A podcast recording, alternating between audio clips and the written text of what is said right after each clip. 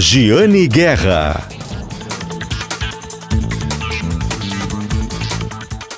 Olá, bom dia. Está começando o programa Acerto de Contas, o programa de economia da Rádio Gaúcha. Na pauta de hoje, vamos falar sobre três resorts bilionários e temáticos na Serra Gaúcha. Um deles do Hard Rock Café e o outro da dupla Grenal. E ainda uma indústria que lançou um novo biocombustível e vai investir 80 milhões de reais em uma fábrica de Passo Fundo. Com ICMS menor para querosene, o Rio Grande do Sul busca novos voos para países como Estados Unidos e Itália. De pequenos satélites a golpes de internet, assuntos de uma feira de tecnologia em São Paulo. Com novo dono, Bar Secreto abre as portas para novos clientes em Porto Alegre.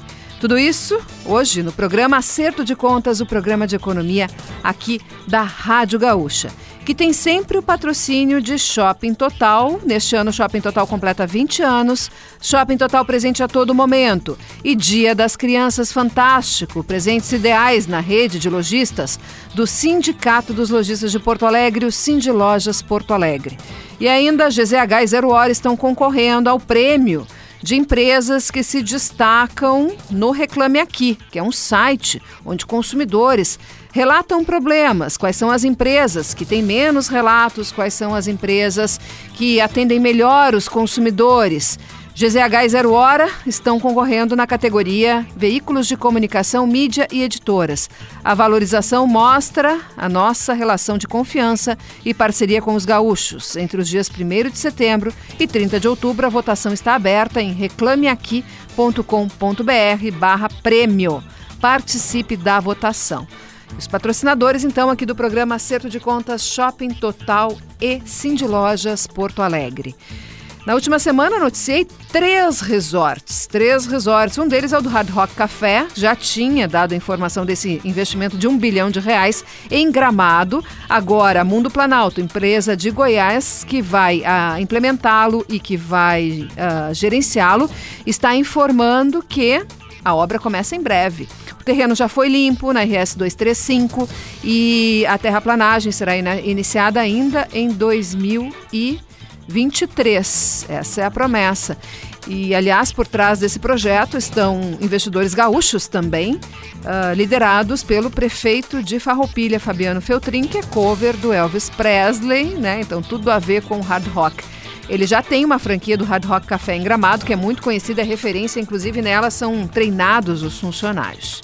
Mas também uma outra, uma outra notícia é a construção de dois resorts num investimento de um bilhão de reais, dois resorts temáticos da dupla Grenal. O podcast Nossa Economia de GZH ouviu na última semana os empreendedores que estão por trás deste projeto. Vamos conferir a entrevista agora. Bom, agora o podcast Nossa Economia de GZH recebe aqui três entrevistados. Três entrevistados. Deixa eu apresentar, eu apresentar esses nossos entrevistados. É o sócio da Lagueto Hotéis, Plínio Gislene, sócio da CEO da BR Resorts, Gustavo Kinzel, e CEO da Fama Licensing, Fabiano Veronese. Falei certo o nome da empresa, Fabiano? Falou correto, perfeito. Então tá, mas a nossa novidade hoje aqui é para falar sobre projetos econômicos, mas com uma ligação bastante forte com o esporte, porque nós teremos resorts, resorts com as temáticas da dupla Grenal. Quem é que começa contando aqui no podcast esses projetos para os nossos ouvintes? Eu acho que eu posso falar um pouquinho, né, a, a, até pela BR ter sido a, a idealizadora inicial desses projetos. É para o nosso que... ouvinte saber, então, quem vai nos explicar, pelo menos nessa largada, é o Gustavo Kinzel. Perfeito. Uh, então, a, a, BR Resorts, uh, alguns, há dois anos atrás, mais ou menos, a gente iniciou essa caminhada com os clubes de futebol, né? Então, uh, para dar, um, dar um, um, panorama um pouquinho melhor, a BR Resorts, ela nasce de uma empresa de engenharia que está muito acostumada a, tra a trabalhar com resorts. Então, em cima disso, a gente achou um nicho de mercado que envolvia a multipropriedade, que é a paixão do torcedor, a paixão com a família, a paixão com o bem-estar e os seus clubes de futebol. Né? Então, assim, com tudo isso, a gente uniu uh, todo esse, esse, esse movimento para que a gente tivesse resorts temáticos e a gente trouxesse para dentro da parte comercial também uma, uma relação muito mais amigável do, do multiproprietário, do torcedor com o hóspede, enfim, toda essa relação que envolve a cadeia hoteleira e a multipropriedade com os seus torcedores e os, e os clubes. Né? Então, uh, a gente traz isso um pouquinho para o cenário uh, hoje do, dos projetos que estão sendo, que sendo lançados e divulgados aqui em primeira mão. Terão dois resorts Exatamente. São Onde dois eles ficarão e como é que eles serão? Eles serão dois empreendimentos, uh, todos eles, os dois empreendimentos com 461 apartamentos. Tá? Eles ficam em cada São um Francisco deles? de Paula, cada um deles, cada um deles, com aproximadamente 40 mil metros quadrados de área construída, tá? em terrenos de aproximadamente 15 hectares cada um, tá? ao lado do, do, Matria, do Matria Park. Né? Então, assim, uh, no momento que a gente que a gente olhou clube de futebol, Serra Gaúcha, não tinha como a gente deixar aqui como como BR Resorts de chamar o Plínio, o Ronald e a Lagueto Hotéis, né? Uh, trazendo também um outro ponto, que é a paixão em servir da, da Lagueto. Então, a gente uniu tudo isso para Serra Gaúcha, mais precisamente São Francisco de Paulo, com um apoio absurdo da, da prefeitura, do lado do Matria Park, que é o nosso parceiro também desse projeto. Então, muito importante frisar isso. Os dois ficarão no mesmo terreno. Terrenos lado a lado. Lado a lado. O que, tinha um ali? O que, que tem ali agora?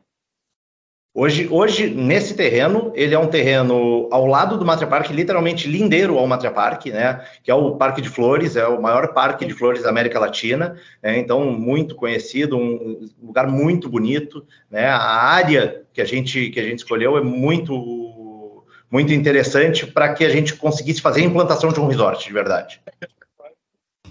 E você já tem o terreno comprado? O que, que tem ali hoje? Hoje no terreno nada, hoje o terreno tá, é um tá, terreno tá, tá, limpo. Então já está tá, tá, pronto esperando os usuários, então. Isso aí. Tá. E quando é que a obra começa? As licenças Imed... já foram liberadas todas? Imediatamente a... ao lançamento. Tá? A gente está com um processo de, de aprovação em fase final para a gente poder dar entrada no registro de incorporação nos próximos dias falou que vai ser por, né, a comercialização vai ser por meio da, do modelo de multipropriedade, mas a maior parte aqui dos nossos ouvintes, né, claro, uma boa parte são potenciais investidores de vocês, mas a maior parte quer saber quando vai poder se hospedar mesmo, qual é a previsão. Eu vou, vou, passar aqui a previsão, eu acho que o Plínio pode falar um pouquinho mais da questão hoteleira, né? Em 2000 e novembro de 2027 é a previsão de entrega, tá? Então, por ser um empreendimento de, de, de grande, grande volume de obra, a gente tem esse prazo de aproximadamente quatro anos para entrega, podendo ser antecipado. Plínio, por favor, conta um pouquinho para nós como serão os hotéis, assim, com o olhar uh, do, do hóspede, do potencial hóspede. Sim. Uh, Jane, o projeto é realmente unindo paixões, né? A paixão nacional que é o futebol, a paixão uh, da família num, num resort com recreação, com o lançar dos filhos no, no entretenimento, no, no futebol. Então, os resorts vão ser completos, né? Nós vamos ter um campo de futebol oficial, um túnel de acesso, um vestiário, igual que é nos estádios, zona mista, sala do técnico, sala de preleção. Então a gurizada vai poder entrar em campo e jogar futebol mesmo, né? Além disso, o resort vai ter uh, sete tipos de atividades diferentes de futebol, né? Piquebol, futebol de areia, futebol, tênis. Ele vai ser completíssimo, uma gama de piscinas internas, aquecidas e externas também e, e ele vai estar uh, com o visual todo da estrada. Quando se passar, em, saindo de Canela, indo em direção a São Francisco, vai se descortinar os dois campos, os dois resorts, os prédios, os apartamentos. Então vai ser um local lindíssimo, com muito paisagismo, com muito entretenimento. Nós temos 7 mil metros de área de lazer indoor nos empreendimentos. Então vai atrair a família, vai atrair a paixão, tudo que vincular a futebol e a tematização dos prédios vão ser espetaculares, né? Desde o apartamento, a área social, tudo vai trazer para os clubes, museus interativos, vai ser um espetáculo. Pois é, uh, quando a Lagueto foi procurada para entrar nesse projeto, como é que vocês visualizaram? Qual foi a recepção de vocês? E dentro de todo o universo de empreendimentos que vocês têm, Plínio, uh, qual, é, qual, é, qual vai ser a representatividade deste específico? Bom, ele é muito grande porque nós enxergamos a multipropriedade também como um, uma parte da Lagueto em franco desenvolvimento mas o fato de ter esse nicho de mercado vinculado ao futebol, ele nos atraiu muito. Então a gente vai direcionar na multipropriedade dentro da Lagueto para esse tema da multipropriedade com os clubes, né? E nós tivemos uma experiência muito salutar de receber o Grêmio Inter há dois anos atrás, quando a gente eh, fez o acordo de patrocinar, patrocinar as camisetas e ter a concentração, a pré-jogos pré nos nossos hotéis. Então foi momentos que a gente vivenciou assim de muita expansão, de muito reconhecimento. Hoje a Lagueto está na camiseta, nas camisetas do Grêmio com mais de 500 mil unidades, nas camisetas do Inter com mais de 300 mil. Então essa vivência com os clubes foi muito impactante para nós, né? Para nossa marca, para nossa garra, garra gaúcha de, de futebol junto com a Lagueto. E por que a escolha por São Francisco de Paula? Por vários motivos, tá? Uh, nós, uh, primeiro, tinha que ser na Serra, porém, tem 20 hectares para cada clube, é uma área muito extensa e ela tem que ser plana, ela tem que ser ou quase plana, que não tem 100%. Gramado Canela, nós não identificamos nenhum local que pudesse abrigar isso, né? Com visual da estrada, com acessibilidade. Então a gente escolheu na cidade vizinha. São Chico está recebendo de braços abertos, como o Gustavo falou, o empreendimento. Vai desenvolver muito, muito aquela região. E nós estamos a 25 quilômetros de Canela, né? Está muito próximo. É um investimento bastante alto, né? Um bilhão de reais. Exatamente. Exatamente. Os dois empreendimentos, 500 milhões cada um. E esse recurso é capital próprio, é capital de terceiros? Ele é, ele é autofinanciado pelas vendas, Jane. Nós vendemos as cotas para as famílias, né? Uma semana ou duas semanas para ela ter para o resto da vida uh, a temporada dela, que é um calendário evolutivo de semanas no ano. Então, esse, esse recurso sai da venda das cotas e financia os empreendimentos. É, unir a multipropriedade, é, imagino que essa paixão pelo futebol, pelos clubes, pelo Grêmio, pelo Inter, potencializa essa ideia, a essência da multipropriedade, que é tu ter essa, essa frequência de ir até o, o empreendimento no qual tu investiu, imagino, né, Plínio? Exatamente, ele vai atrair demais, assim, a família, as o, os torcedores, né? Eu estou dizendo assim, ó, nós não vamos ter hóspede nem condôminos, nós vamos ter torcedores que vão torcer pelo empreendimento, que vão vibrar com cada etapa da obra, que vão querer estar lá dentro, com os jogadores, uh, enfim, com toda a gama de atratividades que vai ter dentro do resort, né? A gente costuma dizer, né, que o, empre... que o empreendimento é para que tu viva e reviva as tuas paixões e as tuas emoções lá dentro com os clubes. Exatamente. Um outro número que eu sempre pergunto quando falo sobre investimentos aqui nos espaços, pessoal, é a geração de emprego. Imagino que uma obra dessa vai gerar bastante emprego e depois na operação também. Vocês já têm essa estimativa? Sim, nós temos. Uh, uh, na, durante a obra, a gente está prevendo aí aproximadamente 300 a 350 empregos diretos, tá? E durante a Durante a operação, aproximadamente 500 empregos diretos. E vai ter uma, vai representar uma, uma arrecadação importante para São Francisco de Paula também. Vocês têm essa estimativa? Então, tudo varia na questão de operação, né, que a gente vai ter ali na parte de uh, hospedagem, e aí, e aí a gente, a gente para ser bem, bem honesto, tem uma, uma expectativa que o volume de hospedagem não vai ser uma hospedagem tão alta nesse início, justamente pelo motivo novidade. Né? Então, assim, a multipropriedade ela tem esse, esse percentual de, de ocupação que acaba sendo muito alta no início, por, por ser essa novidade, Porém, por muitas vezes, a operação na multipropriedade tem um pool uh, interessante de áreas, porque o, os proprietários acabam não conseguindo, por vezes, encaixar a agenda nesse seu início, justamente porque moram fora do estado, tem alguma, tem alguma outra dificuldade de agenda. Porém, essa questão dos clubes e os nossos clientes eles serem mais regionalizados, a gente acredita que vai aumentar muito a ocupação dos, do, dos resorts, né? A utilização pelos multiproprietários no início vai ser absurdamente alta. Então a gente tem, tem trabalhado com muita, com muita segurança quando a gente fala nesse, nessa arrecadação para o município. Mas, obviamente, uh, o, o, o, produto ele é um produto que ele vai estar aberto ao público, não só na, na venda de diárias, na, no, na utilização do pool, mas também nas áreas comerciais, como os restaurantes, os esport, o sports bar, uh, todo, o day use que a gente vai ter no empreendimento. Então, não, não, não, a arrecadação do município não vem só também pela questão das diárias, vem também pelos serviços que a gente vai oferecer dentro do, do empreendimento. Gianni, eu complementaria assim, ó, a capacidade hoteleira de São Chico hoje deve ser em torno de 200 unidades.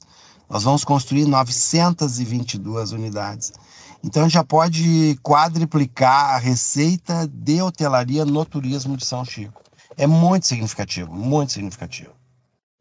Pois é, é bastante grande, porque assim, um empreendimento assim gramado teria uma uma proporção, né, dentro do, da movimentação geral, bem menor do que o impacto que vai ter um projeto desse para São Chico. É verdade. É, em Gramado seria complementar e São Chico é, é, o principal, né? Aí vai ser muito significativo para o município como um todo, para a geração de empregos, para um a cidade vai explodir após esse empreendimento, com certeza, de negócios, de procura, enfim, de interesses.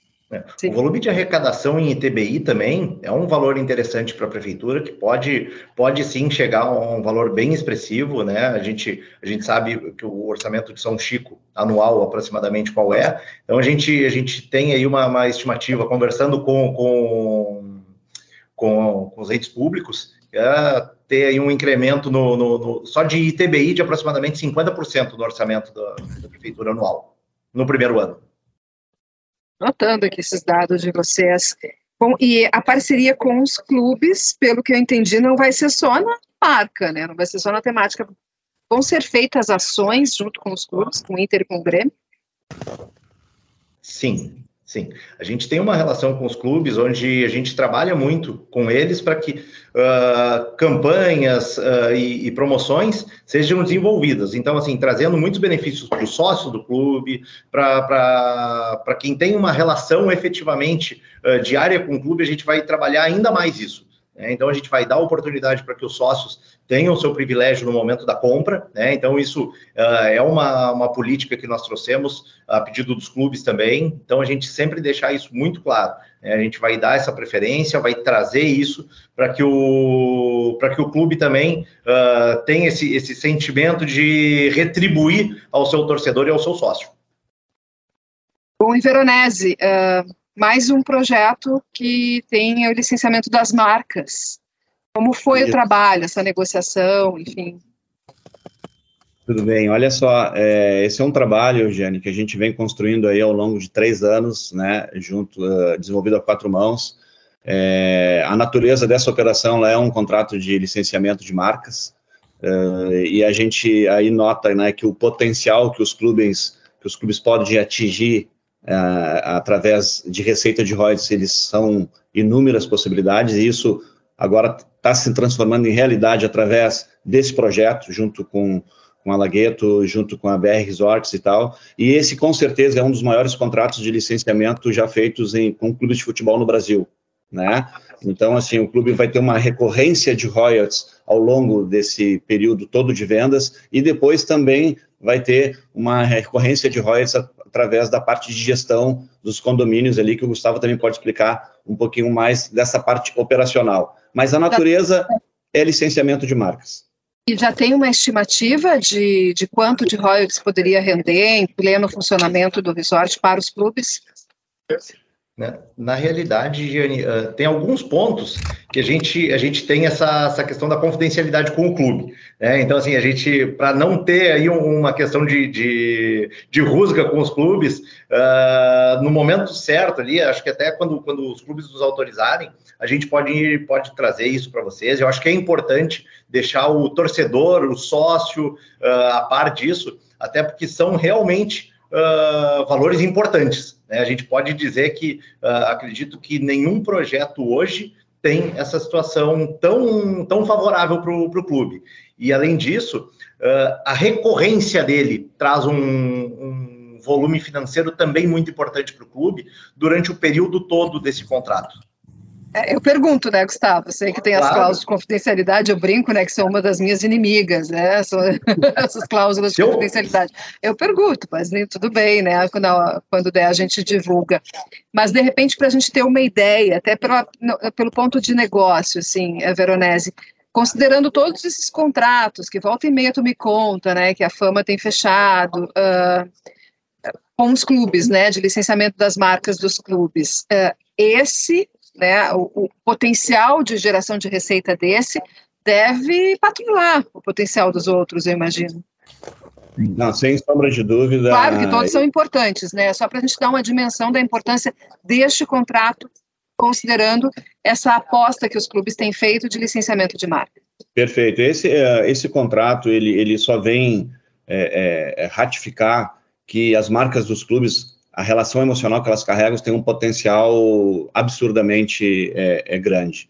E com isso, a gente dá importância para o contrato de canequinha, óbvio, para o contrato de boné, de camisa, mas esse, sem sombra de dúvidas, é um contrato que está acima é, dos, dos, outros todos a, a, nível de valores, né, de, de, projeção de receita de royalties. Nenhum outro é, contrato de licenciamento no mundo, uh, posso te dizer, no segmento futebol, uh, tem um contrato dessa envergadura. Bom, pessoal, mais algum outro ponto curioso que eu não tenha perguntado desses resorts que vocês acham interessante de contar para os nossos ouvintes agora? Nós vamos continuar acompanhando, vocês estão finalizando as imagens, né? Conforme vocês tiverem as imagens, nós vamos também publicar na coluna. Mas, assim, coisas curiosas que vocês acham que é, que é legal de nós destacarmos aqui na entrevista. Falamos já no geral, então tá. Então vamos contando as novidades aí conforme elas, elas aparecerem. Uhum. Mas antes de encerrar, Plínio, deixa eu aproveitar o contato que nós estamos tendo aqui, porque Inter e Grêmio são marcas e nomes que chamam a atenção em qualquer noticiário, em qualquer editoria, seja de esporte, seja de, de, de economia, mas Lagueto também. O que, que a gente tem aí de projetos novos? Tem novidades para contar pra, da empresa, das apostas da empresa? Sim, Gianni, a gente está em franca expansão. É, vamos ter aí, eu vou te noticiar semana que vem, um novo projeto, um novo hotel em, no Rio de Janeiro. Também assumimos em Rio Grande uma nova operação. Rio Grande, por sinal, é, nós estamos lá há quatro, cinco anos. Esse último ano foi espetacular o crescimento de, de área média, de ocupação, e nós assumimos o Vila Moura, né, em Rio Grande, que é um hotel muito bacana, um hotel, um hotel neoclássico, feito por o senhor Carlos, e nós assumimos. A Lagueto hoje está com quase 300 apartamentos, então, em Rio Grande, né? Uma operação nova que começou em 1 de setembro. Tem essa novidade de Rio de Janeiro, estamos olhando muitos outros uh, destinos em São Paulo também, para novas operações. Isso vai ser a primeira a saber. Ah, então tá bom. Obrigada pela preferência. O meu colega aqui, o Guilherme, Guilherme Gonçalves, que é meu colega aqui na coluna, está perguntando sobre o hotel de Nova Petrópolis, Plínio. Já temos alguma previsão para lá? Ele está em Nova Petrópolis na reta final de aprovação na prefeitura, né? Vai ser o melhor hotel da cidade, o maior e melhor hotel. É um investimento do senhor Romeu da Cota, né? Ele nos disse assim, quando nos chamou para a operação hoteleira do hotel dele, ele disse assim: Plínio, eu tenho 70 anos e tenho muitas coisas, muitos bens, e eu quero retribuir a cidade de forma, através de um resort muito completo e interessante para a cidade. Eu quero retribuir tudo que eu conquistei na vida para Nova Petrópolis. Então vai ser um hotel espetacular. Mas ele sai da prefeitura agora, já começa a edificação Daqui três anos estamos operando ali. Tá certo, pessoal. Muito obrigada pela entrevista, pelas informações. Obrigada, Veronese, da Fama, né, por ter feito aí a, conseguir a agenda de todo mundo, né? O Plínio nos atendeu aqui do carro, dá para ver pela imagem, quem está nos acompanhando em imagens consegue Sim. ver que o Plínio nos atendeu do carro. Obrigada pela agenda de vocês.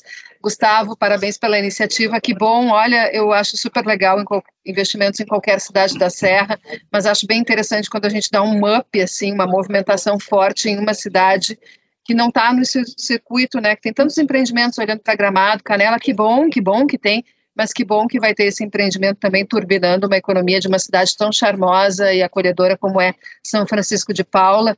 Então, Gustavo da BR Resorts, também muito obrigada pela entrevista, pelas informações. Pessoal, então vamos acompanhando. Eu aguardo, então, vocês mandarem as imagens para a gente poder também mostrar para os ouvintes mais imagens do projeto lá dos resorts. Tudo bem? Tudo bem. Obrigado, Gianni. Parabéns pelo teu excelente trabalho. Obrigado. Obrigada, pessoal. Obrigada pela preferência pelos, pelos espaços da coluna para noticiar em primeira mão esses projetos. Tá obrigado, Ale. Bom dia e muito obrigado. Foi um prazer falar contigo. Para ouvir a entrevista completa e também uh, ver as fotos, as imagens deste projeto, destes dois projetos, é só acessar gzh.com.br barra Giane Guerra. Programa Acerto de Contas vai para o intervalo. Daqui a pouquinho nós temos mais notícias de economia, várias notícias de negócios, mais entrevistas. Tem o relato do Vitor Neto sobre a feira que ele acompanhou na última semana, a FutureCon, em São Paulo. E antes do intervalo, só o registro dos nossos patrocinadores aqui do programa Acerto de Contas, Shopping Total e Cindy Lojas Porto Alegre. Voltamos daqui a pouquinho, fiquem conosco.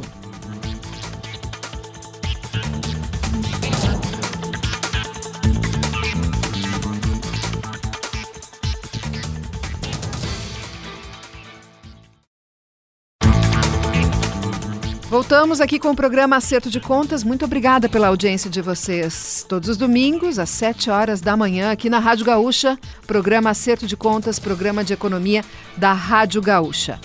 Primeira notícia agora desse bloco. Uma notícia interessante. Foi assinado na última semana um decreto que reduz ah, pelo governo do estado o ICMS para querosene de aviação era já uma batalha da Frente Parlamentar para a Defesa da Aviação na Assembleia Legislativa, que tem o deputado Frederico Antunes como presidente. E agora foi assinado o decreto pelo governo do estado. O objetivo é estimular, desta vez, como aconteceu na aviação regional, com os voos para o interior do estado, o objetivo é estimular as rotas internacionais. Tem, por exemplo, interesse da Azul, da Latam e da Gol para voos uh, como, com destinos como Fort Lauderdale, na Flórida, e também uh, para Rivera, para Roma ou Milão, na Itália. Olha que interessante o voo direto ligando Porto Alegre à Itália. Com esse decreto, então, a ideia é que isso, isso avance. Por exemplo, com voos para Argentina, para Mendoza, para Rosário. Então, a, a, ideia é que as companhias aéreas, assim como aconteceu com os voos para o inter, do, interior do estado, que elas anunciem esses voos internacionais diretos, diretos, partindo de Porto Alegre. Bem interessante. Isso atrai, isso movimenta muito a economia, não facilita só a nossa vida como viajantes, né? Mas movimenta muito porque atrai eventos, atrai empresas, né? Atrai turismo para cá também. Então, tomara, estamos na torcida. Agora nós vamos fazer uma, mais uma entrevista, trazer mais uma entrevista aqui no programa Acerto de Contas, que é uma entrevista com o presidente da BH, antiga BS Bios, o presidente da BH é Erasmo Batistella. Uh, ele anunciou um novo biocombustível desenvolvido aqui no Rio Grande do Sul, em Passo Fundo. E para a produção deste, uh, deste diesel, né, deste biodiesel, será necessário construir uma nova fábrica dentro da fábrica que já existe em Passo Fundo e o investimento de 80 milhões de reais. Vamos conferir a entrevista com o empresário Erasmo Batistella. Oi, Giane, tudo bem? Uma satisfação estar conversando contigo e com todos os ouvintes aqui. Bom, quando a gente conversa aqui na Rádio Gaúcha com o presidente Batistella, é sempre para trazer alguma novidade. E agora a BA está lançando um novo biocombustível Presidente, conta para nós um pouquinho que biocombustível é esse e qual é a diferença com, em relação ao que a BH já produz. Então, Gianni, nós estamos trabalhando para entregar o nosso propósito. Desde que nós fizemos a evolução da nossa marca em abril, né, o nosso trabalho aqui é para transformar a nossa companhia de uma produtora de biodiesel numa empresa que possa ter é, outras soluções para essa descarbonização. E com um trabalho muito intenso de mais de dois anos da nossa engenharia, com o know-how que nós, a experiência que nós fomos adquirindo por estar operando na Europa e também pelo projeto que nós estamos fazendo no Paraguai para a produção do diesel verde, nós conseguimos eh, criar um novo biocombustível inclusive patenteando tanto o processo quanto o produto. Nós estamos lançando ele hoje em São Paulo, numa grande conferência de biodiesel que nós temos aqui, e ele vai ser denominado como Bivent. E qual a diferença do Bivent para o diesel verde, que o Brasil ainda não produz? Ele praticamente entrega as mesmas performances, a, a, mesma qualidade, mas tem um custo do diesel verde é, 50% a menor e ele pode ser utilizado em 100% é, em todos os motores de ciclo diesel. Comparando com o biodiesel que nós temos no Brasil, que é um biodiesel de excelente qualidade, ele tem alguns benefícios, como maior performance, menor índice de metais e outros índices técnicos que fazem dele um novo biocombustível. E qual é a matéria-prima? O insumo para produzir. Uhum. As matérias-primas são as mesmas, tanto para o biodiesel quanto para o bivent, assim como para o diesel verde. São os óleos vegetais, as gorduras e os óleos reciclados. O que muda aqui? Nós vamos continuar produzindo biodiesel, depois de produzir o biodiesel, a gente agrega uma nova etapa do processo, que é isso que nós patenteamos, que é uma bidestilação e mais alguns processos físico-químicos, é, levando esse biodiesel para um outro patamar é, de, quali de qualidade. E, esse, e a fabricação vai ser em Passo Fundo? Nossa expectativa é começar por Passo Fundo, mas temos também condições de fabricar na unidade Marialva, é, e expandir a produção. Nós temos como foco do uso desse biocombustível são aquelas empresas ou cidades que já estão comprometidas com o escopo 3 da descarbonização e precisam aumentar o uso de energia renovável. Nós temos vários casos de empresas que têm nos procurado nos últimos meses, olhando já os compromissos assumidos para 2000 e 30 e que precisam ações práticas. E esse biocombustível pode ser uma grande solução para essa etapa da descarbonização.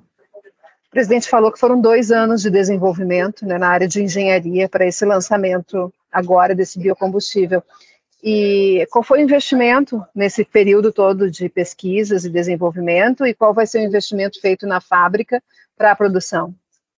Para que a gente possa ter uma capacidade produtiva de 150 milhões de litros anos de, bio, de biocombustível Bivent, nós vamos precisar investir em torno de 80 milhões nessa nova unidade, e nós já investimos alguns milhões no desenvolvimento desse produto, com testes, com teste de bancada, com teste de qualidade e todo o envolvimento da nossa equipe de engenharia. E outro ponto importante, eu acho que para citar aqui, principalmente para o nosso estado, né, Jane, esse produto foi desenvolvido pelo time que está em Passo Fundo. Então, isso também agrega conhecimento ao nosso estado, que eu também acredito que é algo super importante. Certamente, né? São talentos nossos aqui do Rio Grande do Sul desenvolvendo uma tecnologia por um assunto que é chover no molhado, né? Dizer que é extremamente importante que é a combustíveis, né? Combustíveis a partir de, uh, de fontes renováveis. Quantos empregos uh, vocês uh, pretendem gerar com essa nova unidade, com a produção, ampliando o quadro de funcionários da BH?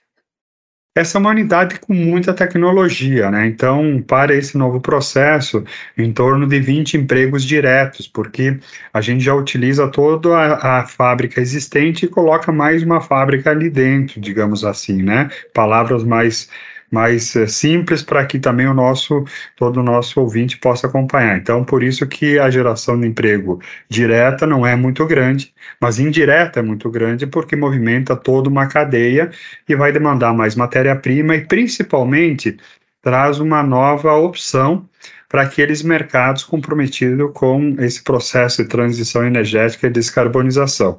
Cito um exemplo claro: são as grandes cidades, os transportes públicos. A gente sabe que tem cidades já com leis né, para redução das emissões e o Bivante vem com uma opção excelente porque pode utilizar o mesmo veículo, toda a mesma infraestrutura existente, só mudando o combustível. E vocês pretendem vender para onde? Nosso foco principal desse produto é para mercados específicos. Então, empresas, cidades é, que, que querem e que vão avançar no escopo da descarbonização podem utilizar. Pode ser utilizado, inclusive, em geradores, pode ser utilizado em máquinas fora de estrada, grandes máquinas, pode ser utilizado também é, para toda a parte marítima. Então, tem vários mercados que têm o potencial de uso do Bivente na sua matriz energética. Tá certo, então. Ah, não, mas antes eu quero fazer mais uma pergunta. Eu tenho achado muito interessante essa iniciativa, até os financiamentos que vocês estão uh, conseguindo, né, com uh, taxas de juros uh, subsidiadas, porque são atreladas a conquistas de sustentabilidade a partir desse investimento, presidente. Conta um pouquinho para nós dessa iniciativa. Eu sei que elas não estão, eh, estão vinculadas não só a benefícios ambientais, o que eu acho muito interessante dentro da, do ESG, né, porque também tem um foco social de dar de dar trabalho e gerar renda para famílias da região com a coleta de óleo usado. Vamos aproveitar essa entrevista para o senhor explicar um pouquinho para os nossos ouvintes como funciona isso na BH? Claro, claro, Giane. Esse é um tema muito importante, está diretamente ligado às nossas ações de ESG aqui na companhia. A gente tem estimulado muito cooperativas de recicladores a fazer a coleta do óleo vegetal e nós garantimos toda essa compra, inclusive assumindo compromissos de aumento de volume em função de algumas linhas de créditos que bancos, como o caso do Santander, acabou de fazer conosco. Então, há um controle e uma meta clara que nós precisamos cumprir de volume de óleo reciclado que vem através das cooperativas, né? Um Passo Fundo e Arejão. E nós acreditamos que essa é uma ação muito importante, porque além de trazer o óleo reciclado que tem uma pegada ambiental muito grande, porque ele não vai ser destinado para o meio ambiente, ele vai ser usado para a produção de energia, tem essa parte social muito importante, que é um compromisso que nós temos como companhia. Então, a gente tem divulgado, eu te agradeço a pergunta e aproveito aqui a, a grande audiência que você tem para que outros municípios do estado que gostariam de desenvolver parceria conosco, nós estamos à disposição para aumentar os volumes de coleta e levar esse benefício a outras cidades. Ah, interessante isso. Vou levar esse recado sim. Agora sim, para fechar, presidente, por que, que a ABS Bios mudou de nome para B8? É uma caminhada. Eu acho que a marca BS Bios é uma marca que está no nosso coração e fica conosco, mas completou o primeiro ciclo da companhia, os 18 anos, e nós estamos trabalhando justamente nessa evolução de marca porque estamos também nos posicionando diferentemente como companhia. Somos hoje um grande produtor de biodiesel, estamos trabalhando muito fortemente no projeto para produção de etanol, produção de SAF, agora entrando com a produção desse novo biocombustível. Então, a nossa nova marca ou essa nova no, reestilizada, né, que é a B8, ela se conecta muito com o nosso momento, né, que traz o verbo ser ou somos, né, do inglês aliado ao oito com o símbolo do infinito, porque nós acreditamos que as energias renováveis elas são infinitas e também acreditamos que vamos precisar de energia para sempre, né? Tá certo. Muito obrigada pela entrevista, presidente da B8, Erasmo Batistella. Obrigado, Giane. Agora, de imediato, já vou abrir espaço aqui no programa para o repórter Vitor Neto. Ele esteve na última semana na FutureCon, uma feira de inovação e tecnologia em São Paulo, e uh, ele acompanhou vários assuntos por lá. Uh, os de hoje aqui que ele vai trazer para a gente são pequenos satélites e também uh, golpes de internet. Ele vai detalhar essas pautas para nós e você confere agora. Bom dia, Giane ouvintes. Eu acompanhei nesta semana a FutureCon 2023, uma feira de tecnologia e inovação que ocorreu em São Paulo durante a semana. Com diversos palestrantes e expositores, alguns assuntos chamaram atenção por se relacionar ao Rio Grande do Sul. Um deles é a tecnologia espacial por meio de pequenos satélites, que pode ser uma opção para aprimorar alertas de desastres naturais, assunto em pauta no Rio Grande do Sul que enfrentou há um mês forte enchente no Vale do Taquari. Essa tecnologia ela prevê o envio de equipamentos para a órbita terrestre e até de outros planetas para que possam ajudar na previsão de fenômenos climáticos que têm sido mais extremos.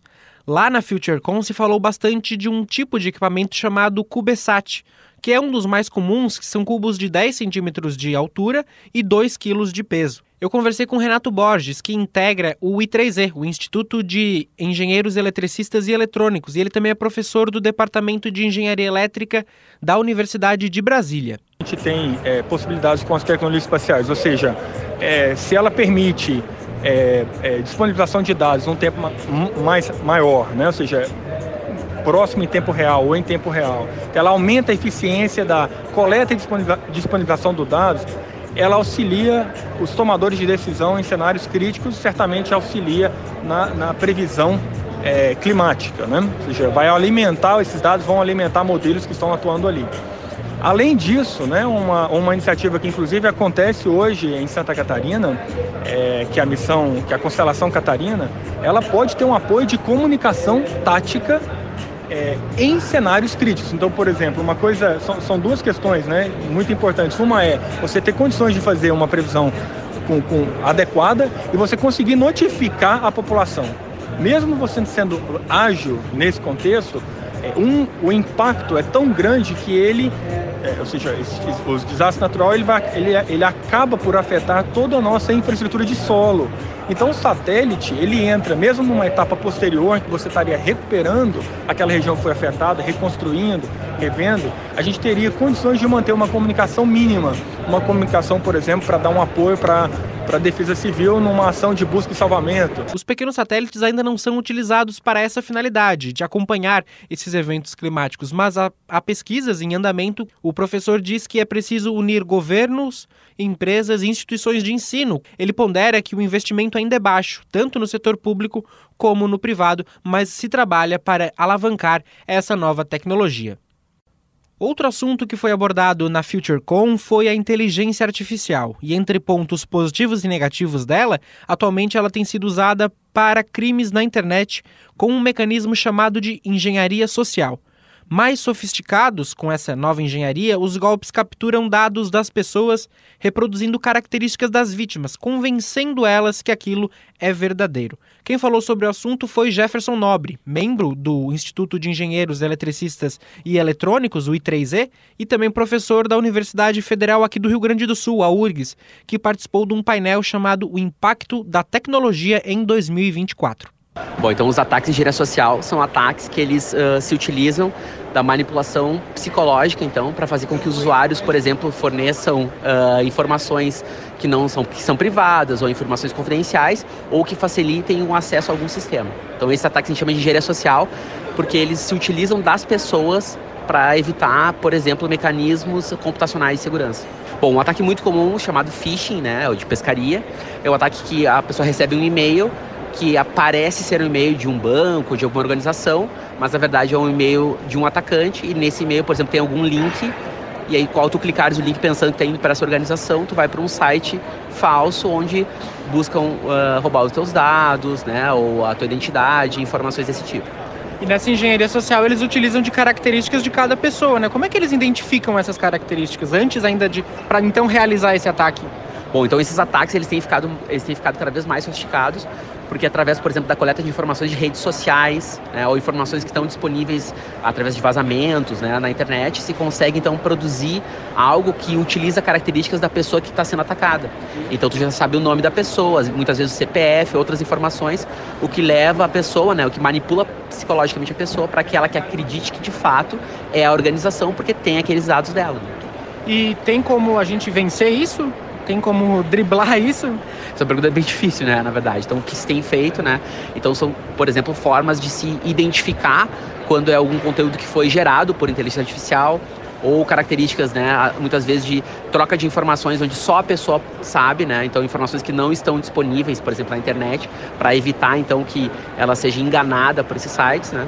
E claro, né, sempre ter aqueles cuidados básicos que a gente deve ter com os nossos dispositivos, com o computador, para evitar que tenham softwares maliciosos instalados neles. Conforme o professor, existe uma discussão se são as plataformas que devem fazer um controle, evitando que os links sejam forjados, sejam divulgados, ou então terem elas próprias mecanismos de inteligência artificial para contra-atacar esses golpes. Há ainda o debate para que sejam retirados esses links forjados por ordem judicial, um debate que está em outra esfera judicial, em outra esfera do governo federal.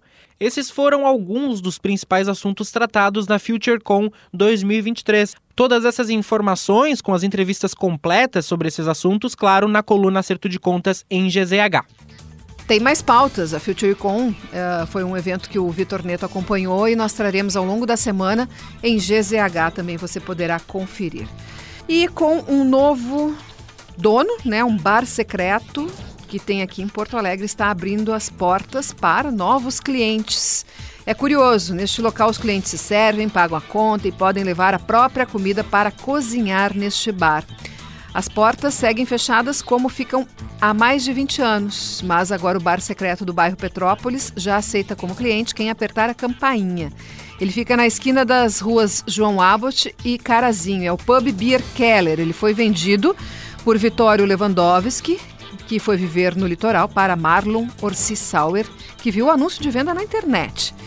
Quem acompanha essa pauta é o produtor aqui do programa Acerto de Contas, Guilherme Gonçalves, que foi até o bar secreto, que conversou com os empreendedores e que traz aqui o, o relato do, do, comprador. E a gente viu o bar à venda né, no, no, anúncio e veio olhar o bar, né, veio veio conhecer, veio falar com a Gert. Na, na, na época que a gente veio, em dezembro do ano passado, estava só a Gert. Né? E a gente veio com uma ideia de fazer toda uma reformulação no bar, né? fazer toda uma, uma renovação nele né? e reestruturar, na verdade, usar só a dependência dele e modificar tudo. Só que sentando e escutando a Gert, escutando é, quem entende do bar, quem a história do bar, tudo que aconteceu dentro do bar, é, durante esse tempo todo, né, a gente teve entendimento que não tinha como modificar ele, né, que não tinha como mudar ele. E, e dentro disso a gente é, acabou tendo a ideia, tipo assim, será que dá para negociar? Será que não dá para negociar? É uma responsabilidade grande. Né, e o lugar é um praticamente um patrimônio de Porto Alegre, né, principalmente na área cervejeira. Né? Muita coisa surgiu aqui, da, aqui de dentro, cerveja da história que a gente escutou.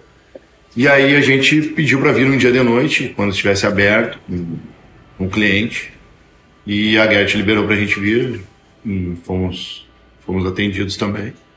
E aí a gente teve um pouco mais de entendimento ainda do que, que era o bar e como que ele funcionava. E aí a gente resolveu comprar, resolveu comprar e negociamos, assumimos em fevereiro, né? A gente reabriu. É, 2 de janeiro a gente sumiu, mas a gente ficou um tempo fechado e tal. E, e reabrimos ele em fevereiro ali. Né? Uh, voltamos bem em fevereiro, né? E, e aí a gente teve entendimento que tinha que continuar tudo igual. Uhum. Então, aquilo que tu fez aí de reportagem com o Vitório é a história do bar. A gente também entendeu essa história do bar. Né? E, e a gente resolveu deixar ele exatamente do mesmo jeito que ele sempre foi. A gente teve alguns ajustes aí de, de algumas coisas, uhum. de alguns reparos poucos, simples, é, que tiveram que ser feitos, né? mas a gente deixou o bar em termos de estrutura do mesmo jeito que ele já era e em termos de atendimento também dentro do mesmo formato. Óbvio que com a com a a diferença que a gente o Vitória na verdade acho que tu escutou ele né ele tinha um ele abriu o bar para os amigos dele né? E os amigos dele traziam amigos. Né? Então não era um bar realmente aberto ao público, né? dentro da, da, do, do, que o Vitória quis criar. Né? E na verdade hoje a gente é um bar que ele está com a porta fechada, mas ele é aberto ao público, né? ele está aberto ao público e a gente recebe é, todo todo cliente que quiser entrar vai entrar, uhum. né? vai conhecer o bar, vai poder ficar dentro do bar. A gente tem uma diferença com relação é, a situação de cliente que é com relação ao, ao, cara que quer, ao cliente que quer se associar ao bar, né? É, se ele quiser se associar ao bar aí, a gente tem que ter um, um conhecimento melhor dele, tem que ter um entendimento melhor dele, do cliente. Né? Até porque a gente vai deixar esse cliente com uma tag, né? Então, tipo, ele vai chegar aqui, ele vai abrir, ele vai entrar. E tem uma modalidade de sócio, então. O sócio paga 75 reais para a primeira mensalidade e ganha uma chave eletrônica para abrir a porta. Nos meses seguintes, paga 50 reais para ser sócio né, deste clube do Pub Beer Keller. Tem fotos em gzh.com.br barra Guerra deste material, desta reportagem do Guilherme Gonçalves. O programa de hoje fica por aqui. Nós tivemos uh, na produção o Guilherme Gonçalves. Nós temos na, na edição de áudio o Christian Souza e o Paulo Fraga. Na técnica, na técnica nós temos Rafael Manito e Augusto Silveira. Rafael Manito e Augusto Silveira. O patrocínio do programa Acerto de Contas é de Shopping Total, que neste ano está completando 20 anos. Shopping Total presente a todo momento. E Sim de Lojas Porto Alegre, Dia das Crianças Fantástico. Presentes ideais na rede de lojistas do Sim de Lojas Porto Alegre, o Sindicato dos Lojistas de Porto Alegre. E vocês aí na audiência, sempre com carinho, sempre com uma confiança no nosso conteúdo e no nosso trabalho. Muito obrigada. Um ótimo domingo a todos. Até semana que vem. E comportem-se.